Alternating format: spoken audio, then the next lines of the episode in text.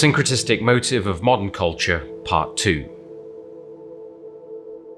We've seen that the Tower of Babel in Genesis 11 was the first major display of the pagan syncretistic cultural motive in action.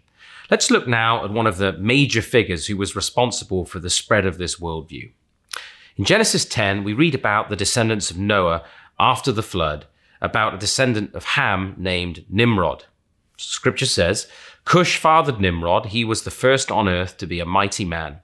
He was a mighty hunter before the Lord. Therefore, it is said, like Nimrod, a mighty hunter before the Lord. The beginning of his kingdom was Babel, Erech, Akkad, and Calneh in the land of Shinar. From that land, he went into Assyria and built Nineveh, Rehoboth or Calah, and Resen between Nineveh and Calah. That is the great city.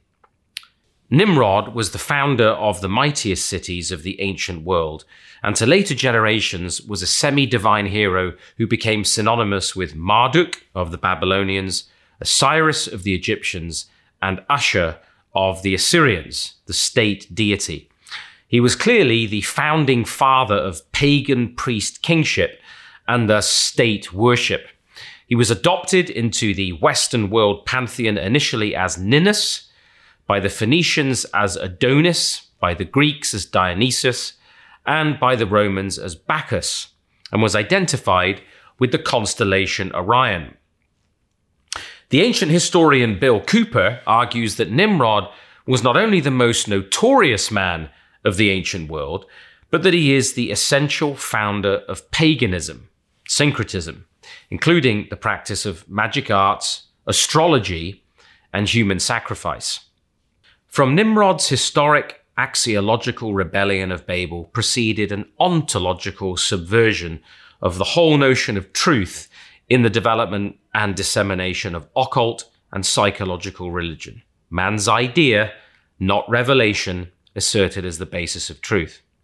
Now, just as there is a correspondence between the mythological characters of antiquity rooted in a historic original a study of ancient cosmogony shows there is also remarkable similarity and correlation between the origin accounts of the ancient world and their deities. Genesis, of course, being the exception. Henry Morris actually observed, and I quote, this remarkable similarity of the cosmogonies of many different nations of antiquity, as well as their respective pantheons of gods and goddesses, is obviously more than coincidence the nations and their religious systems must have had a common origin. End quote.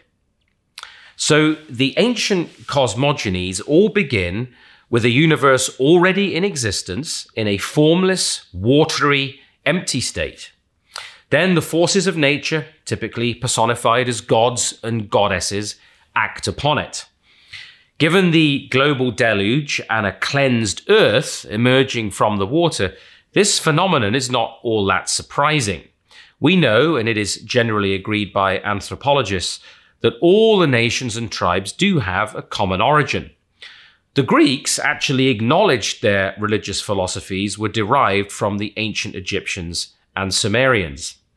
The Greek and Roman pantheons have an essentially one to one correspondence with each other and also with the Babylonians and Egyptians. Amongst these gods, the supreme Babylonian god was Marduk, who we have seen was almost certainly Nimrod. Somehow, this rebel man is also placed at the foundation of pagan cosmogony, not just imperial history. It was the Enuma Elish myth, perhaps the oldest of the pagan myths, that was adapted by the later Greek philosophers for their own systems by Hesiod and Thales and Anaximander. Thus, there in early Babylonia or Sumeria, we trace back to the one world religious leader, Nimrod, the rebel, a world that also gave us the foundational myth that all the others of Rome, Greece, and India have been constructed upon. It is this paganism that is again beginning to flourish in the West, and its evil root is truly ancient. Babylon is striking back in our time. Man's rebellion, therefore, developed a new religious ontology that deteriorated from an original monotheism to pantheism and polytheism and then into crude animism. Leaving ancient history for the classical world of the New Testament amidst the religious syncretism of Athens, we find the Apostle Paul confronting the Epicurean and Stoics with their pantheon of ancient gods. The Stoics, viewing all reality as pervaded by an intelligent divine force, were deeply involved in divination, a practice common throughout the Roman world, linked to these ancient astrological beliefs and tied to a pantheistic doctrine of fate. It is therefore no real surprise that as we turn back to paganism in our time, all these occult arts are again being practiced widely in the culture. And in interfaith and even ecumenical circles, prayers are being offered to our Mother who art in heaven.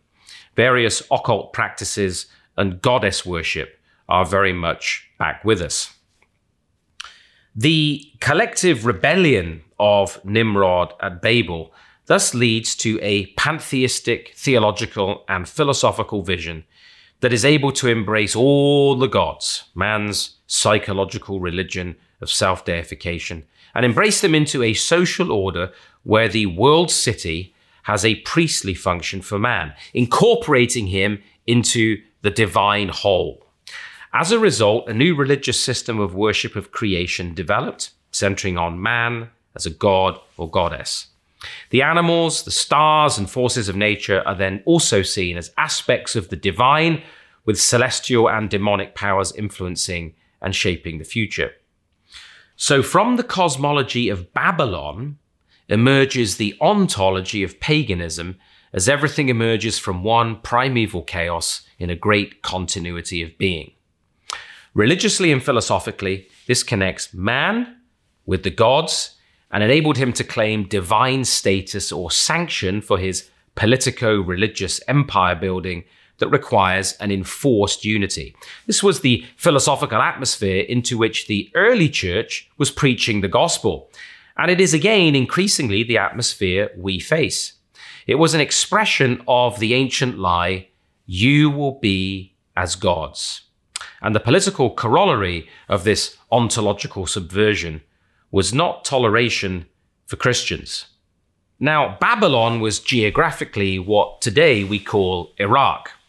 But Revelation identifies Babylon, the great whore, with ancient Babylon and Rome, but also with Tyre, Jerusalem, and every other nation and empire that dreams of dominion and religious unity apart from Christ.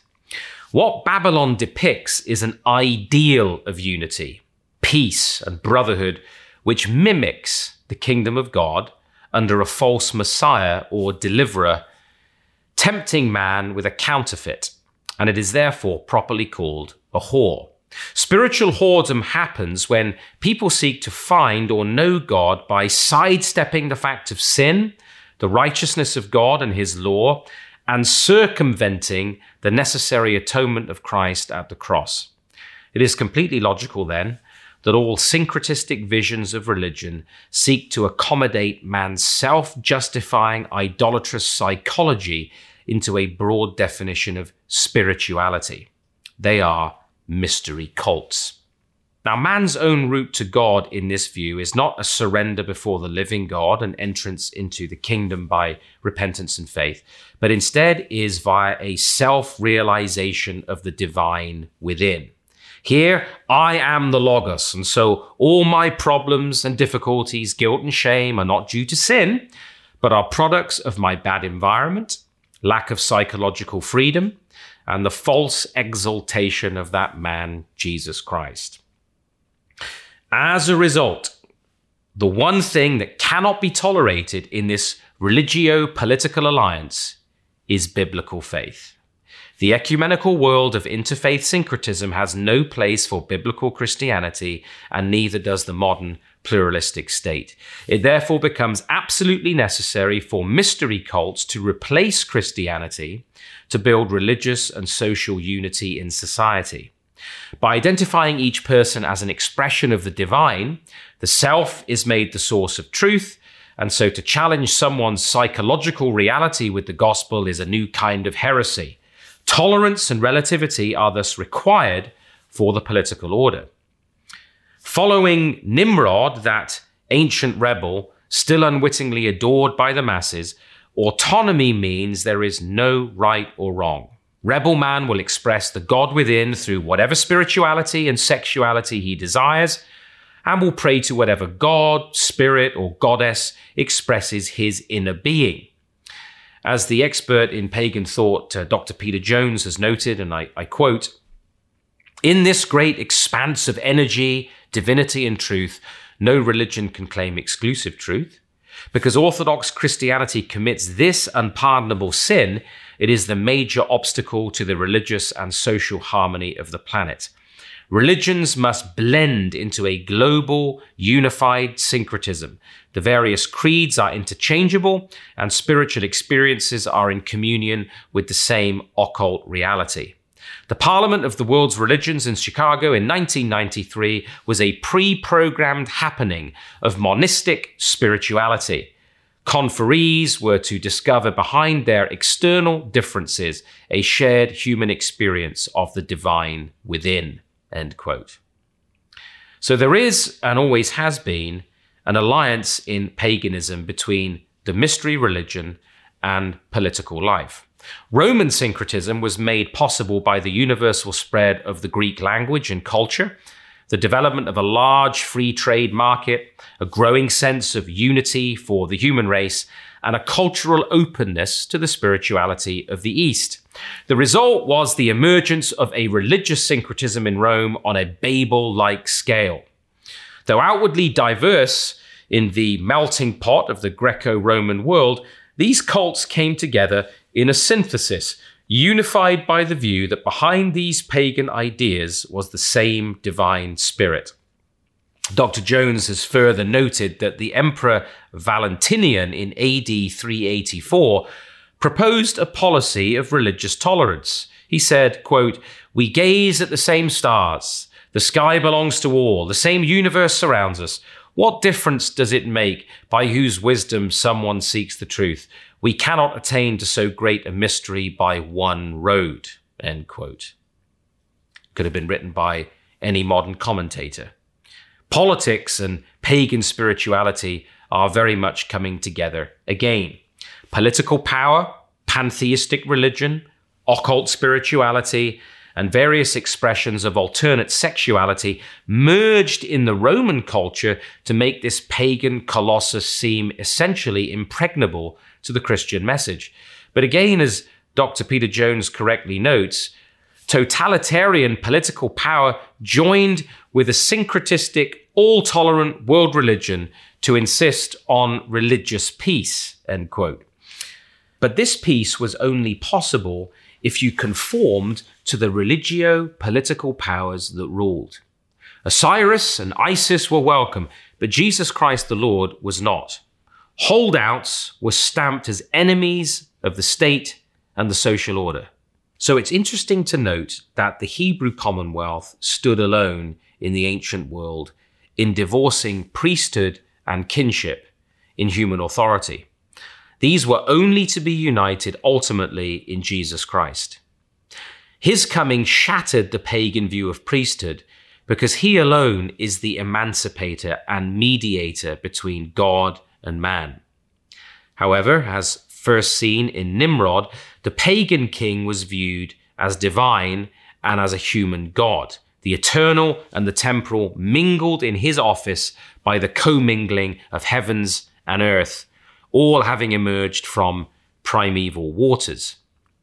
In Rome, Julius Caesar was the democratic champion, assuming divinity, and was honored by the Greeks of Asia as the offspring of Mars and Venus, a savior for the human race.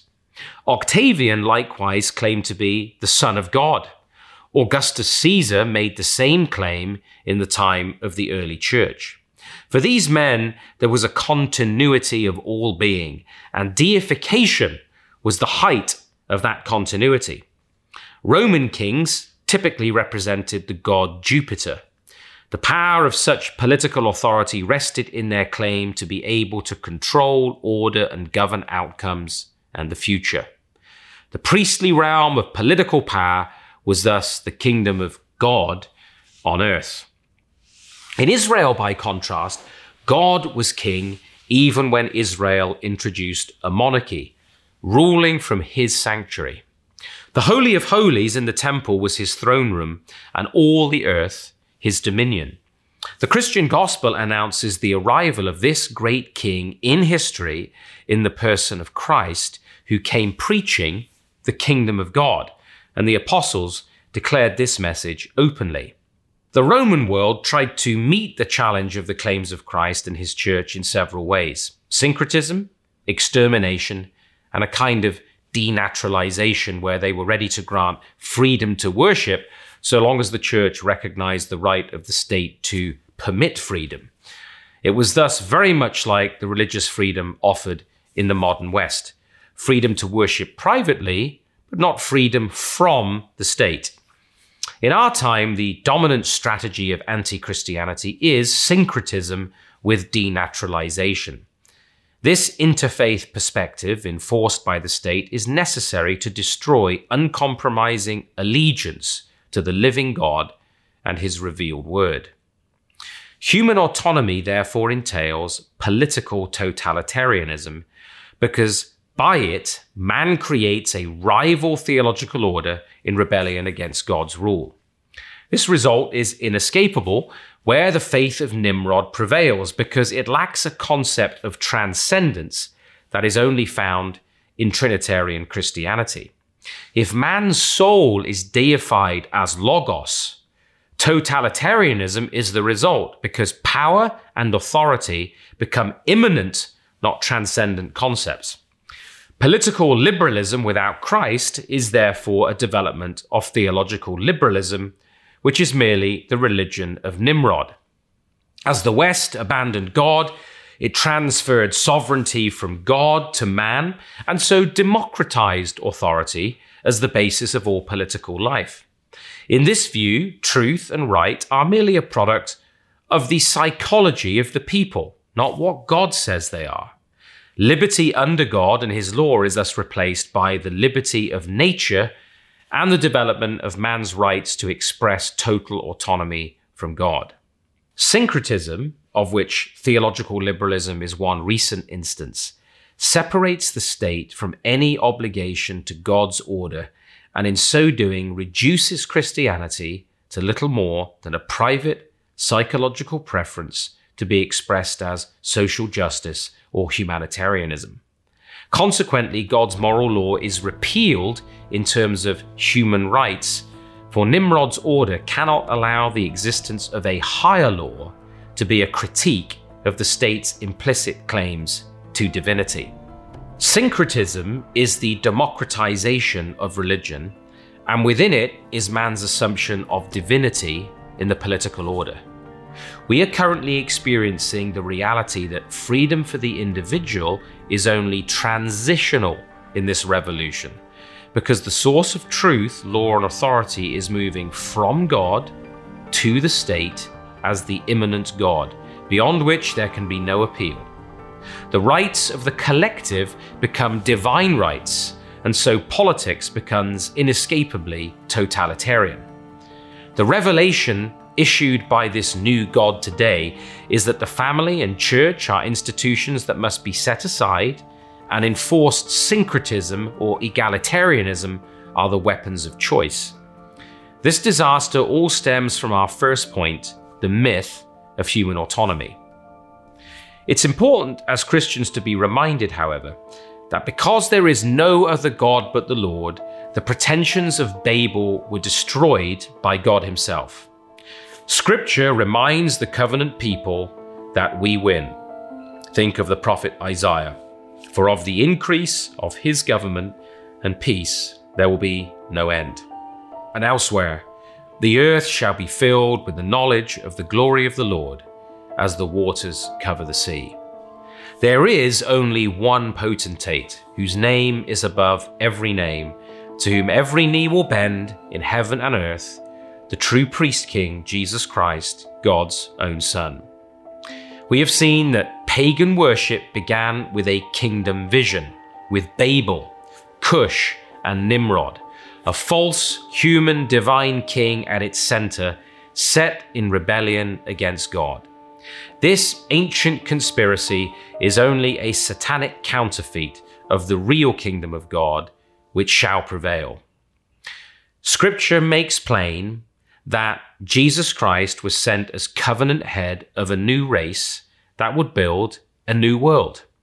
In Adam, the original kingdom was lost through sin, but Christ, the last Adam, is building a kingdom that, as the uncut stone, shatters all the false syncretistic empires of men and spreads to fill the whole earth, a kingdom enduring forever.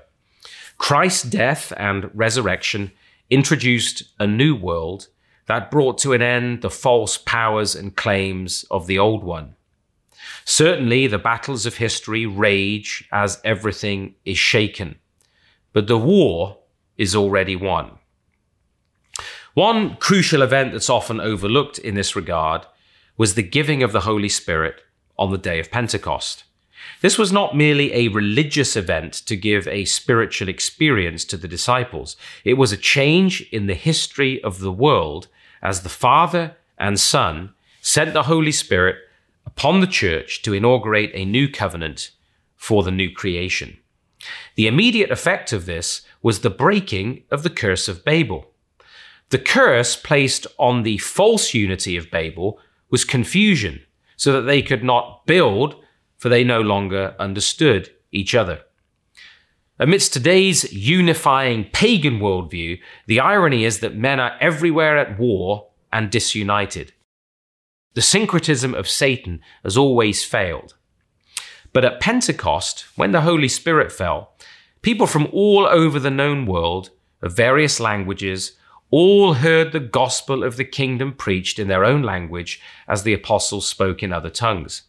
Here, the true principle of unity was set forth by the Spirit, the kingdom of God under the reign of the true priest king, Jesus Christ.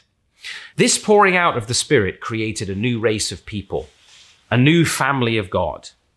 Clearly, no one can enter this kingdom without being born again by the Spirit of God. Jesus said so. This fact rules out interfaith syncretism. To be part of this new world, the true unity of the covenant people, you must be born of the Spirit. The unity and peace that man craves with the divine and with all humanity because of his internal alienation from God, himself, and others can only be realized in a covenantal oneness with God and man by the ministry of the Holy Spirit.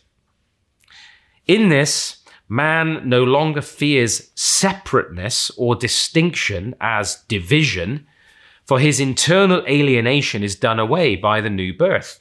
The new world is thus grounded in the work of the Trinity, as the Father sends the Son, and together they send the Spirit to bring us into covenantal, not ontological oneness with God and his people.